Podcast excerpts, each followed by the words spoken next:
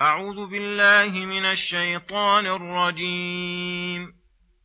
واذكروا إذ أنتم قليل مستضعفون في الأرض تخافون أن يتخطفكم الناس تخافون أن يتخطفكم الناس فآواكم وأيدكم بنصره ورزقكم من الطيبات لعلكم تشكرون يا ايها الذين امنوا لا تخونوا الله والرسول وتخونوا أماناتكم وأنتم تعلمون. واعلموا أنما أموالكم وأولادكم فتنة وأن الله عنده أجر عظيم. يا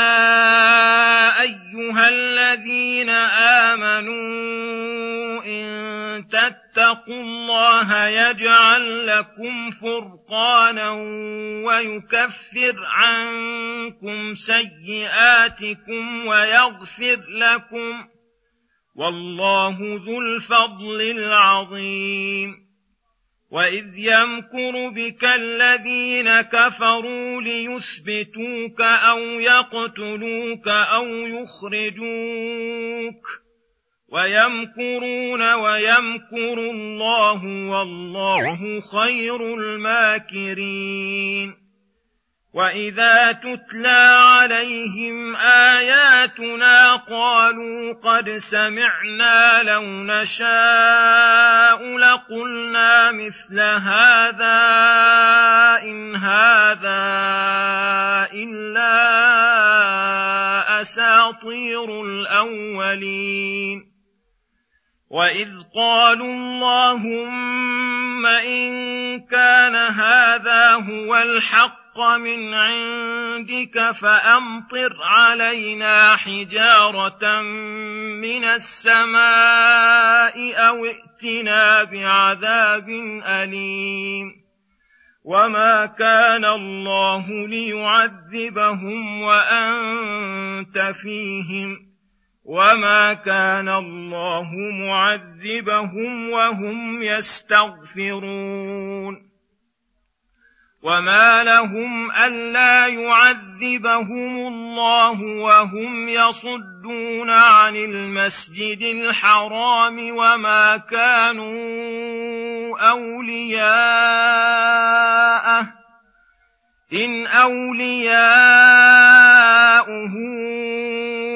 الا المتقون ولكن اكثرهم لا يعلمون بسم الله الرحمن الرحيم السلام عليكم ورحمة الله وبركاته. يقول الله سبحانه واذكروا إذ أنتم قليل مستضعفون في الأرض تخافون أن يتخطفكم الناس فآواكم وأيدكم بنصره ورزقكم من الطيبات لعلكم تشكرون. يقول تعالى ممتنا على عباده في نصرهم بعد الذلة وتكثيرهم بعد القلة وإغنائهم بعد العيلة واذكروا إذ أنتم قليل مستضعفون في الأرض أي مقهورون تحت حكم غيركم تخافون أن يتخطفكم الناس أن يأخذوكم فآواكم وأيدكم بنصره ورزقكم من الطيبات فجعل لكم بلدا تأوون إليه وانتصر من أعدائكم على أيديكم وغنمتم من أموالهم ما كنتم به أغنياء. لعلكم تشكرون الله على منته العظيمة وإحسانه التام بأن تعبدوه ولا تشركوا به شيئا. ثم يقول سبحانه يا أيها الذين آمنوا لا تخونوا الله والرسول وتخونوا أماناتكم وأنتم تعلمون. واعلموا أنما أموالكم وأولادكم فتنة وأن الله عنده أجر عظيم. يأمر تعالى عباده المؤمنين أن يؤدوا ما أتمنهم الله عليه من أوامره ونواهيه. فإن الأمانة قد عرضها الله على السماوات والأرض والجبال فأبين أن يحملنها وأشفقن منها. وحملها الإنسان إنه كان ظلوما جهولا. فمن أدى الأمانة استحق من الله الثواب الجزيل. ومن لم يؤدها بل خانها استحق العقاب الوبيل. وصار خائنا لله وللرسول ولأمان ولأماناته.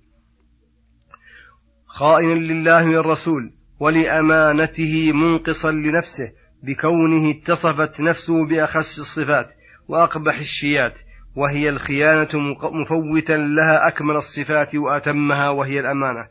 ولما كان العبد ممتحنا بأمواله وأولاده فربما حملته محبته ذلك على تقديم هوى نفسه على أداء أمانته أخبر الله تعالى أن الأموال والأولاد فتنة يبتلي الله بهما عباده وأنهما عارية ستؤدى لمن أعطاها وترد لمن استودعها وأن الله عنده أجر عظيم فإن كان لكم عقل ورأي فآثروا فضله العظيم على لذة صغيرة فانية مضمحلة فالعاقل يوازن بين الأشياء ويؤثر أولاها بالإيثار وأحقها بالتقديم. ثم يقول سبحانه يا أيها الذين آمنوا يا أيها الذين آمنوا إن تتقوا الله يجعل لكم فرقانا ويكفر عنكم سيئاتكم ويغفر لكم والله ذو الفضل العظيم. امتثال العبد لتقوى ربه عنوان السعادة وعلامة الفلاح. قد رتب الله على التقوى من خير الدنيا والآخرة شيئا كثيرا فذكر هنا أن من اتقى الله حصل له أربعة أشياء كل واحد منها خير من الدنيا وما فيها. الأول الفرقان وهو العلم والهدى الذي يفرق به صاحبه بين الهدى والضلال والحق والباطل والحلال والحرام وأهل السعادة من أهل الشقاوة. الثاني والثالث تكفير السيئات ومغفرة الذنوب وكل واحد منها داخل في الآخر عند الإطلاق وعند الاجتماع. يفسر تكفير السيئات بالذنوب الصغائر ومغفرة الذنوب بتكفير الكبائر. الرابع الأجر العظيم والثواب الجزيل. لمن اتقاه وآثر رضاه على هوى نفسه. والله ذو الفضل العظيم. ثم يقول سبحانه وإذ يمكر بك الذين كفروا ليثبتوك أو يقتلوك أو يخرجوك. ويمكرون ويمكر الله والله خير الماكرين. أي واذكر أيها الرسول ما من الله به عليك. إذ يمكر بك الذين كفروا حين تشاور المشركون في دار الندوة فيما يصنعون بالنبي صلى الله عليه وسلم. إما أن يثبتوه عندهم بالحبس ويوثقوه وإما أن يقتلوه فيستريحوا بزعمهم من دعوته وإما أن يخرجوه ويجلوه من ديارهم فكل أبدى من هذه الآراء رأيا رآه. فاتفق رأيهم على رأي رآه شريرهم أبو جهل لعنه الله. وهو أن يأخذوا من كل قبيلة من قبائل قريش فتى ويعطونه سيفا صارما ويقتله الجميع قتلة رجل واحد ليتفرق دمه في القبائل فيرضى بنو هاشم ثم بديته فلا يقدرون على مقاومة جميع قريش. فترصدوا للنبي صلى الله عليه وسلم في الليل ليوقعوا به إذا قام من فراشه. فجاء الوحي من السماء وخرج عليهم فدر على رؤوسهم التراب وخرج وأعمى الله أبصارهم عنه. حتى إذا استبطأوه جاءهم آت وقال خيبكم الله قد خرج محمد وذر على رؤوسكم التراب. فنفض كل منهم التراب عن رأسه ومنع الله رسوله منهم وأذن له في الهجرة إلى المدينة فهاجر إليها وأيده الله بأصحابه المهاجرين والأنصار ولم يزل أمره يعلو حتى دخل مكة عنوة وقهر أهلها. فأذعنوا له وصاروا تحت حكمه بعد أن خرج مستخفيا منهم خائفا, خائفا على نفسه. فسبحان اللطيف بعباده الذي لا يغالبه مغالب. ثم يقول سبحانه وإذا تتلى عليهم آياتنا قالوا قد سمعنا لو نشاء لقلنا مثل هذا. إن هذا إلا أساطير الأولين. إذ قالوا اللهم إن كان هذا هو الحق من عندك فأمطر علينا حجارة من السماء وائتنا بعذاب أليم. الآيات. يقول تعالى في بيان عناد المكذبين الرسول صلى الله عليه وسلم وإذا تتلى عليهم آياتنا الدالة على صدق ما جاء به الرسول. قالوا قد سمعنا لو نشاء لقلنا مثل هذا إن هذا إلا أساطير الأولين. وهذا من عنادهم وظلمهم وإلا فقد تحداهم الله أن يأتوا بسورة من مثله ويدعوا من استطاعوا من دون الله فلم يقدروا على ذلك وتبين عجزهم. فهذا القول الصادر من هذا القائل مجرد دعوى كذبه الواقع. فقد علم أنه صلى الله عليه وسلم أمي لا يقرأ ولا يكتب ولا رحل ليدرس من أخبار الأولين فأتى بهذا الكتاب الجليل الذي لا يأتيه الباطل من بين يديه ولا من خلفه تنزيل من حكيم حميد. وإذ قالوا اللهم إن كان هذا الذي يدعو إليه محمد هو الحق من عندك فأمطر علينا حجارة من السماء أو ائتنا بعذاب أليم. قالوه على وجه الجزم منهم بباطلهم والجهل بما ينبغي من خطاب.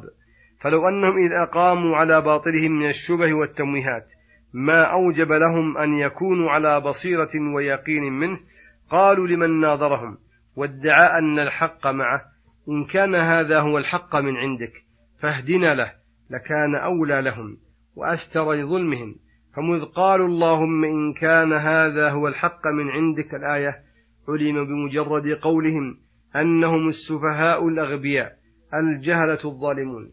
فلو عاجلهم الله بالعقاب لما أبقى منهم باقية. ولكنه تعالى دفع عنهم العذاب بسبب وجود الرسول بين أظهرهم فقال وما كان الله ليعذبهم وأنت فيهم. فوجوده صلى الله عليه وسلم أمنة لهم من العذاب. وكانوا مع قولهم هذه المقالة التي يظهرونها على رؤوس الأشهاد يدرون بقبحها فكانوا يخافون من وقوعها فيهم فيستغفرون الله تعالى فلهذا قال وما كان الله معذبهم وهم يستغفرون فهذا مانع يمنع من وقوع العذاب بهم.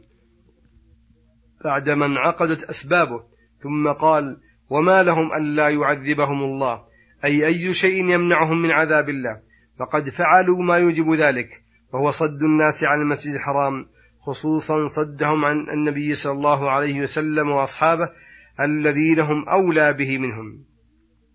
ولهذا قال وما كانوا أي المشركون اولياءه يحتمل أن الضمير يعود إلى الله أي أولياء الله.